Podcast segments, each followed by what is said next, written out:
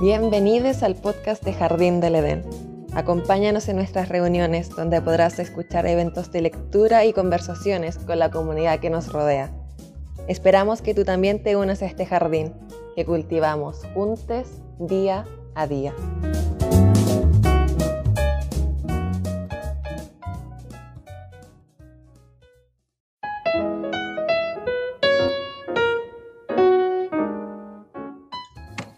El cuerpo es un lugar donde nos encontramos todos, desde nuestros propios espacios. Es paraíso, un templo, la casita del alma, nuestro hogar. Es político, expresión, es lucha y revolución. Es una herramienta, nuestro medio de transporte y nuestro medio de percepción en este mundo. Pero también puede ser visto como la cárcel del ser, un medio recipiente, un espacio que busca ser llenado por algo que no sabemos qué es. Ya, hace un tiempo, quizá algunos recuerden, eh, por Instagram hicimos una pregunta así como ¿qué es el cuerpo para ustedes? Y por medio de todas las respuestas que nos dieron, elaboramos esta respuesta conjunta, eh, gracias a todos ustedes, eh, sobre lo que es el cuerpo, una visión más general. Y bueno, con esto mismo, eh, un poco ya introduciendo lo que es el cuerpo y lo que fue nuestro segundo número, vamos a partir con las lecturas. que empieza Quería él, de Carlos Maldonado. Después viene Toxic, de Liam. Hola, hola a todos. Gracias, Carlos. Mi nombre es Carlos y eh, voy a leer este cuento que dice así. Querida Eli, hoy debo decirte algo porque sé que dormiremos juntos. Probablemente cuando leas esto estaremos en la cama tapados hasta el pecho, a punto de apagar la luz naranja del velador para ver los aviones fluorescentes que pegaban el cielo, y que son los mismos que pusieron en mi habitación de niño cuando no podía dormir por el miedo a la oscuridad. Te habré entregado esta carta consciente de que mi lengua se hace nudo cuando debe hablar algo importante desde el comienzo. Apuesto que al leer la frase anterior me mirarás con esos ojos que saltan diciendo, oye, esto es grave.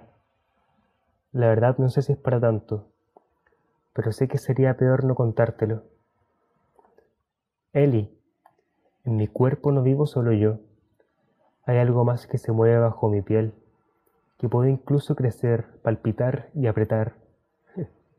Asumo que ahora estás intentando sostener una cara seria, a pesar de que solo quieres reír. Sé lo que estás pensando tú, alocadamente de deseo y acción. Y no, no se trata de eso. Verás. La primera vez que lo sentí fue viendo un programa de récords en la tele. Apareció una muchacha que había perdido sus piernas en un accidente y aún así montaba caballos. Mientras la veía, me fui haciendo consciente de las contracturas en mis muslos y caderas, no como si se hubieran tensado ahí mismo. Quiero decir, ya llevaban mucho tiempo así, pero solo en ese instante pude incluirlo en mi vida. Y recuerdo la cara aterrada de mi padre y madre cuando les dije, a mí también me gustaría que me cortaran las piernas. ¿Recuerdas que te dije que cuando era niño dormíamos los tres en la misma cama? Bueno, habían pasado algunos días desde el evento en mi caballo y una noche desperté cuando nadie se había levantado aún. Apenas se veía la luz espumosa del sol naciente asomarse tras la cortina. Desperté por un dolor inflamable que engulló mi sueño. Mis tobillos rogaban a gritos que los agitara y los doblara, que los complicara en poses desencajadas e hiciera resortes de los huesos y tendones. Mi mamá pidió que parara, que volviera a dormir, que no era hora de jugar. Quise inhalar profundo, como cuando me mareo en la micro, como para devolverme a soñar con aves lavando las plumas sobre las ramas. Quise inflar mi tórax tanto como pudiera como si hubiese llovido despejado y tuviera la tranquilidad de respirar sin que nadie me creyera egoísta por disfrutar del aire sin manchas. Pero el chillido muscular podía callar cualquier voz, la desesperación de no poder armar mi propio cuerpo hizo que mis muelas se trituraran unas a otras. Imagino que el ruido no le gustó a papá, porque ahí me gané el primer combo en la cara que puedo recordar. Fue peor para él. Me puse a llorar ¿Qué esperaba? Creo que esa amanecida dramática marcó a fuego mi voluntad inconsciente de no revelar esto a nadie. Tenía doce cuando una mujer fue al colegio a hablar de sexo. Nos mostró fotos de granos horribles de los colores más asquerosos y para que aprendiéramos a protegernos, hizo que le pusiéramos condones a unos plátanos. Antes de irse, recomendó mirarnos nuestras partes íntimas y que las niñas ojalá usaran un espejo para ayudarse. De modo que al llegar a mi casa, tomé el espejito del cosmetiquero de mi madre y encerrado en la pieza que al fin pude tener para mí solo, comencé a mirar mis piernas cuando estaban paradas, cuando estaban sentadas y flectadas, por delante y detrás de las rodillas. Esa fue la primera vez que la vi, del tamaño de una ciruela de pasaje rural. Una bolita tiritaba bajo la piel de la cara interna de un muslo. Pasé toda esa tarde observando sus movimientos titubeantes, sintiendo su miedo con cada yema. Vi cómo se deslizaba hasta mi pantorrilla tomando la forma de una sopaipilla antes de pasarla por aceite y la seguí mirando en su camino serpenteante hacia mi tobillo, donde le gustaba camuflarse como pancito amasado intradérmico. Decidí llamarla bola, pues me parecía que era su evolución más caprichosa y natural, ya que durante el día solía esconderse y su relieve en mi pellejo no era más que el de un disco elástico. Eventualmente, Bola migró hasta la parte superior de mi cuerpo, Imagino que quería vivir nuevas y excitantes experiencias. Para mi mala suerte, su traslado provocó un dolor tal que solo quedaba aceptar que a mi espalda le gustaban los colchones, imposibilitado de ir al colegio o incluso ponerme de pie. Se podría decir que se trató de una relación bastante simbiótica. Yo la dejaba estar en mi cuerpo y ella me mantenía lejos de ambientes aburridos. Iglesias, colegios, reuniones y largo, etcétera. Dado eso, no todo era tan malo, hasta que se le subieron los humos a la cabeza. A veces no me dejaba jugar, ni pintar, ni salir de la calle con mis amigos. Había llegado el momento de poner límites a nuestra relación. Así me di cuenta de que podía hacer que Bola se desplazara y disminuyera su tamaño con cierto manejo. Por ejemplo, no le gustaba el calor, los ejercicios ni los masajes. Esas fueron mis armas hechizas de combate. El guatero, un movimiento que otros no podían entender. Más o menos como Piñera. ¡Qué asco! Piñera. O el codo de alguna compañera clavándose en mi escápula. Sentí tanto alivio en algunos momentos que hasta llegué a pensar que Bola al fin había decidido irse. Pero no fue así. Regresaba siempre, como el drogadicto de la familia. Llegó el día de entrar a la universidad. Recién a mediados de semestre me di cuenta de que tenía centro médico y me podían atender gratis. Fui y me atendió la señorita Mix, una kinesióloga venezolana tan divaracha que te hacía cuestionar si alguna vez habías disfrutado de verdad tu existencia. En nuestra primera sesión me entrevistó. Hizo sacarme la polera y recostarme sobre una camilla. Fíjate, fue más rápida que tú. Dijo que iba a poner una máquina calurosa sobre mi espalda, pero antes de hacer contacto con ella, fue testigo de cómo Bola saltó, esas fueron sus palabras, de un homóplato al otro, y de cómo escaló por las vértebras de mi cuello hasta esparcirse por encima de mi cráneo. Espantada y todo, Nick se fijó el asunto cual rémora un pez que la lleva hacia la victoria.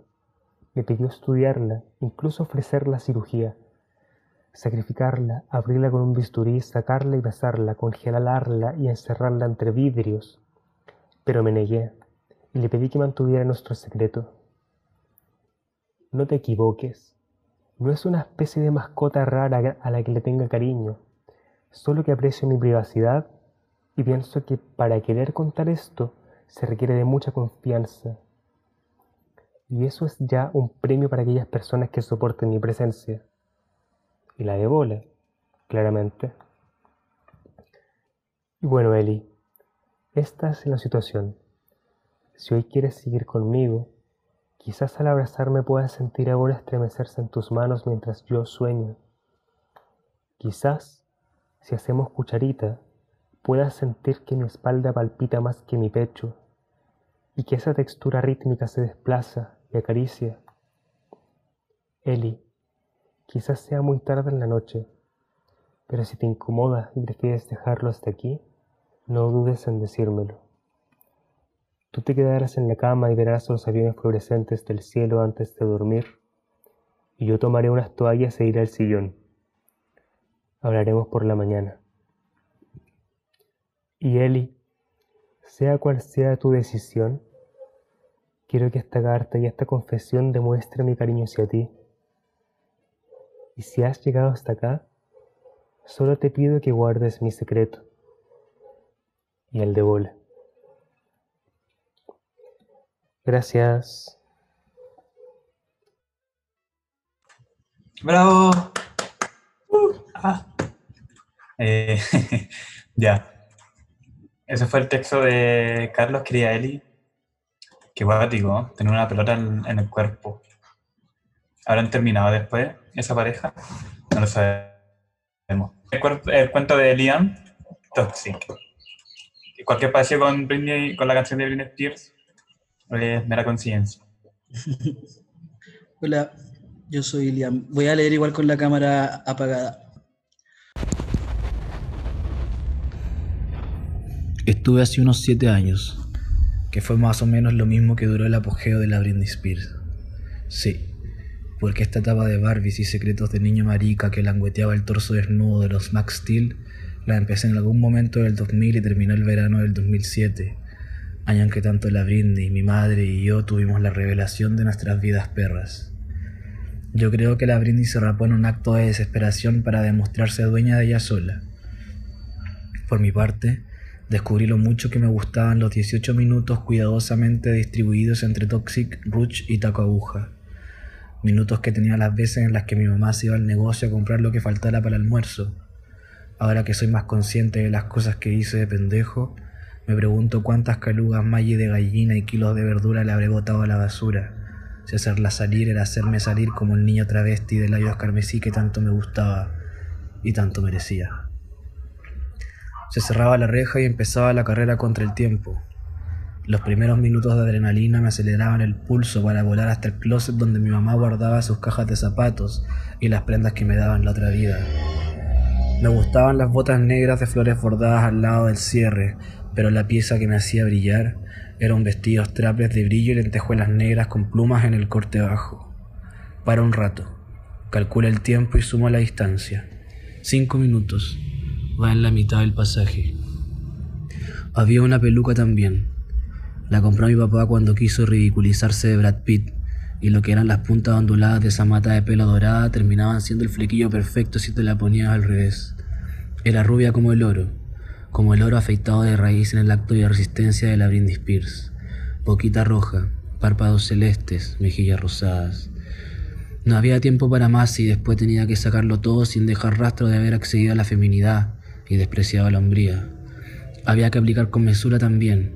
Más maquillaje en mi cara era menos en los envases y mamá habrá sido despistada pero jamás hueona. Siete minutos. Se le acabó el pasaje. Cuarenta segundos de subida y aparecen los carteles. Hay pan. Hoy no se fía, mañana sí. Siempre había fila. El hecho de que fuera el único de la población me regalaban otros tres minutos más que se gastaba mi mamá en la espera. Mis matemáticas eran precisas se basaban en múltiples experimentos cronometrados que me entregaron un promedio del tiempo utilizado en el arte de pedir y pagar. No había lugar para errores. No había lugar para errores. Una vez en maquillaje solo me faltaba el último detalle de la producción. Los calcetines de fútbol que usaba mi papá para mentirle a todo el mundo cuando decía que seguía siendo deportista. Para él eran un tesoro. Para mí, el par de tetas que me habían sido negadas por selección natural. Así quedaba lista, maquillada, hermosa y solitaria, protegida del mundo en mi armadura travesti. Diez minutos que pasaron, quedaban ocho. Toxic de la Britney Spears dura justo tres minutos 33 segundos. Era la canción perfecta. Apenas comenzaba la tensión que provocaban los violines yo me transformaba. Mis muñecas quebradas y los brazos sueltos se movían al ritmo del pop comercial mientras la luz del sol proyectaba las lentejuelas en todas las paredes de un escenario inventado. Toda la, preparación previa había sido el detrás de escena de una diosa que movía los labios fingiendo un idioma que no le correspondía, pero que lo hacía suyo, lo mismo con el cuerpo. Tres minutos y 33 segundos que me dejaban el minuto y medio que necesitaba para volver a la triste normalidad impuesta sobre mi entrepierna. Dejarlo todo en su lugar y disponer del tiempo reservado en el conocimiento de que es mejor prevenir que lamentar. Tres minutos y 33 segundos de placer infantil y complicidad impune. Tres, tres, tres. Una melodía que quedaba justo a la mitad del camino en dirección al infierno, pero que a mí me hacía bailar con plumas y lentejuelas en el paraíso. Si en algún momento la cuestión fue encontrar una estrategia para tocar el cielo, tener el control fue mi respuesta y el detalle que me permitía sostener la ficción. Excepto esa vez que tentando el destino escuché la canción dos veces y conocí al diablo. Excepto esa vez que olvidé prevenir y terminé por lamentar la agitación del momento que me llevó a soltar el control. Excepto esa vez que no calculé los minutos ni tampoco escuché la reja cerrarse, pero sí las llaves contra el piso, o la ficción tal vez, y un grito ahogado entre la sorpresa y la indignación. Excepto esa que no hubo fila en el negocio.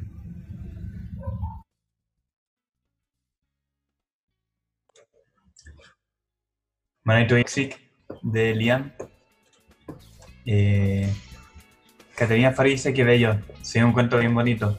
Como todo el tema de la infancia que habla, de lo trans, de tener que ocultarse un poco, de, pero de, que a la vez sea como una especie de juego, como que no tiene un enfoque tan negativo, como que es lindo ese, esa perspectiva que le da. Ahora que leímos estos dos cuentos que Liam y Carlos leyeron, vamos a pasar a un par de preguntas para formar un poco de diálogo que tienen que ver con el cuerpo y con esto que leímos recién. Y bueno, son las siguientes. ¿Cómo convivimos o nos relacionamos con nuestro cuerpo de buena manera, eh, mala, complicada. Y también, si es que, ¿cómo ves hemos crecido sin las barreras o influencia de nuestra familia? ¿Seríamos la misma persona? El personaje de Toxic sería la misma persona si no hubiera tenido esas barreras desde que nació. Les leemos, escuchamos. Intentando llegar al equilibrio. Sí, yo creo que eso es algo que buscamos todos en general. Sobre todo en pandemia. Yo ni que sería la misma persona. ¿Alguien sería la misma persona? Realmente, yo creo que esa es una mejor pregunta. Yo creo que todas las personas serían las mismas, pero se tardarían más en encontrarse. O sea, como el proceso de llegar a ser esa misma persona sería más largo, más, más difícil. Sí, es muy brígido. Yo concuerdo con, con Fito. Yo, por ejemplo, sería la misma persona, pero generalmente soy una, eh, tomo muchas decisiones por mí mismo y bastante independiente en ese sentido, entonces muchas de las cosas que mi familia quiere, eh, yo no las quiero. Yo siempre voy como contra la corriente, soy como el, el salmoncito que va hacia arriba.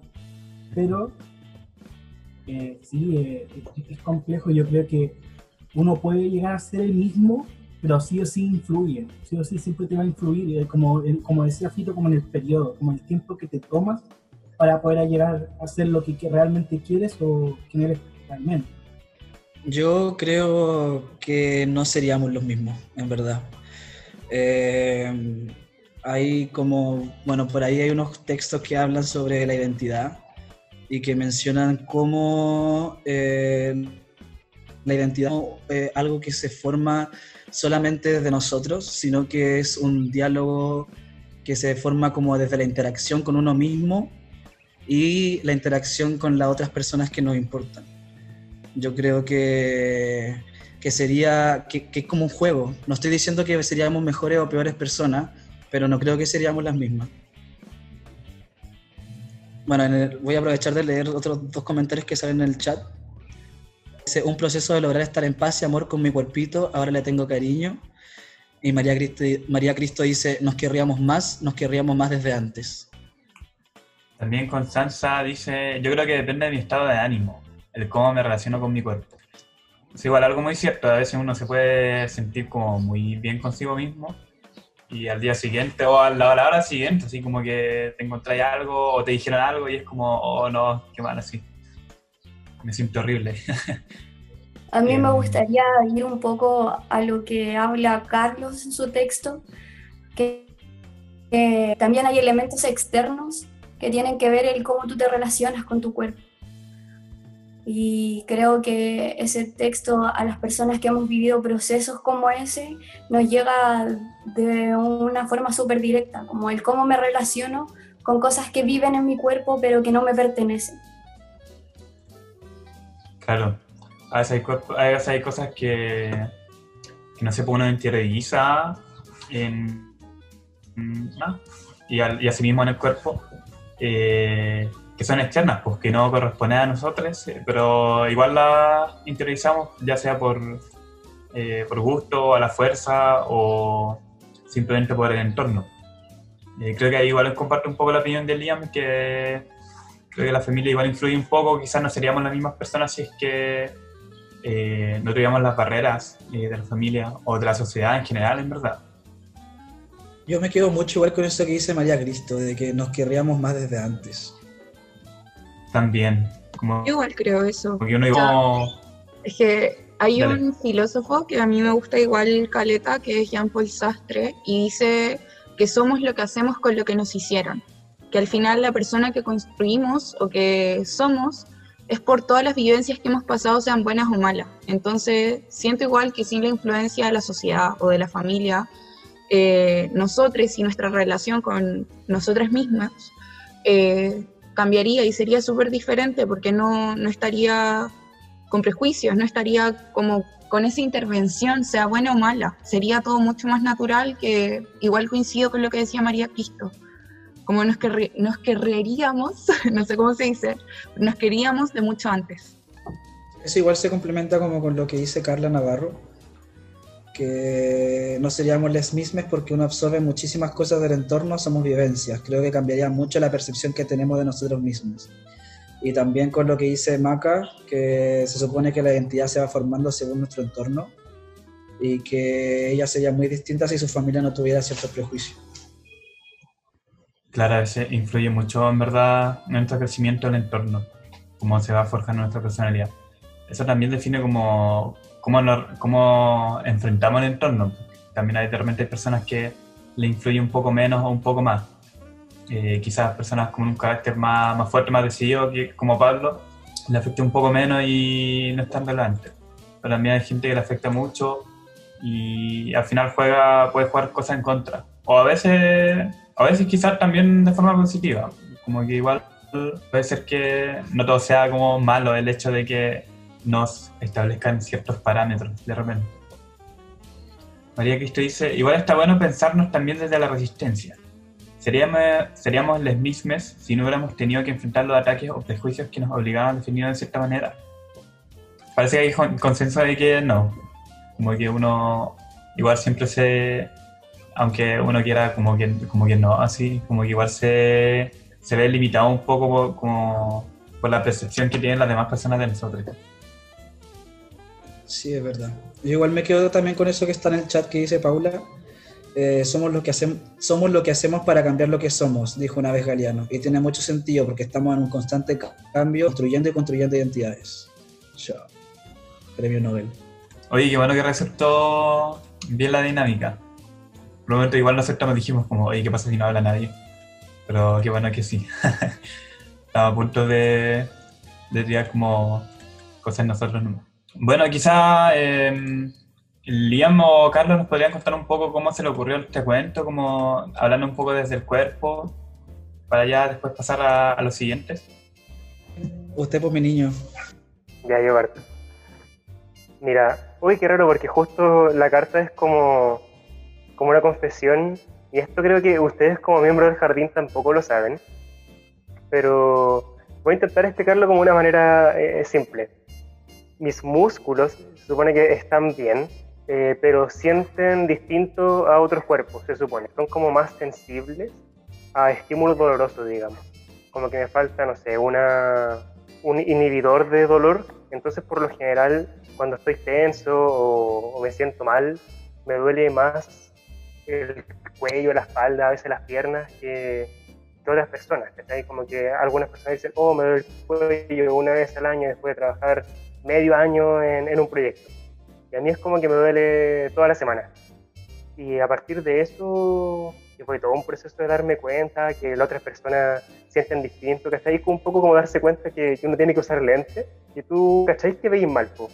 Así hasta que alguien te dice como, oh, weón, mira ese letrero. Y ahí recién tú, ¿cachai? Como, weón, no veo esa weá. Yo creo que desde eso empecé a, buscar cosas que, es lo que describo como esto de, de ponerse un guaterito de repente en un hombro, o como es pedirle a alguien que te haga un masaje. Y de, entre eso, entre esa tensión y entre esos dolores, eh, habían personas que, que, me tocaban y decían como, oh, weón, nudo. Y a través de ese nudo empecé a imaginar literalmente una bola. Y cuando dijimos que la temática de la revista iba a ser cuerpo, empecé a pensar, oh, pero ¿qué tal si en verdad fuera otro ser? Si en verdad fuera algo distinto. Eso se me ocurrió de momento. Creo que nadie se esperaba una explicación así como tan, tan, tan, como tan, ahí como, oye, por eso se me ocurrió así. Qué guático. ¿En verdad nosotros ninguno sabía? ¿O sí? No. Creo que lo hablé con la Dani en algún momento porque me había comentado, pero, pero nada más que eso. Sí, una vez estuvimos conversando sobre temas más como de cuerpo y como que ahí lo conversamos un poco, sí. Ya voy a, voy a contar yo. Eh, bueno, mi texto igual lo escribí desde, la, desde mi realidad propia. En verdad no fue algo como... igual es autoficción, porque igual yo tengo la suerte de que mis papás, mamá, papá, siempre han sido súper abiertos de mente, pero igual, igual era como algo que yo hacía escondida, ¿cachai? Como un poco esa adrenalina y placer que uno tenía como de hacer las cosas escondidas, sabiendo que había algo mal, pero sin entender que era eso que uno hacía mal, eh, porque en verdad no está mal, pues, ¿cachai? Entonces de ahí un poco que empecé como a darle vuelta a esa situación y asociarlo un poco como a que igual era una, una relación tóxica con uno mismo y con el entorno desde que uno es chico. Y al mismo tiempo, hay un momento en el que, bueno, siempre me pasa que a veces como que me empiezo, me, me echo con canciones que son súper antiguas y en ese tiempo estaba muy pegado con Toxic de Britney Spears. Y al final del cuento hay un, como tres versos de la canción que me hacían mucho sentido, porque es como, eh, espérate, tengo acá el, dice, With the taste of the poison paradise, I'm addicted to you, don't you know that you're toxic. Disculpen el inglés de Perrimo, pero es como con una prueba del veneno del paraíso, eh, soy adicto a ti y no te das cuenta que eres tóxico. Que en verdad es como lo mismo, ¿cachai? Como una vez probáis algo, que en este caso era como el travestismo, y que te volvía adicto a eso y, como que te le preguntáis así como, oye, ¿qué será esto? Como que, ¿qué es este vicio tóxico que tengo? Pero en verdad igual es como una forma de hacerlo jugar. Y, y debo dar algo que Toxic en verdad no dura 3 minutos 33 segundos, eso es eh, solamente una técnica que usé para hacerlo, para jugar mejor con eso. Así que eso, muchas gracias por su atención y por el diálogo que se creó después. Quédense para más. Hay que para de los 3 minutos.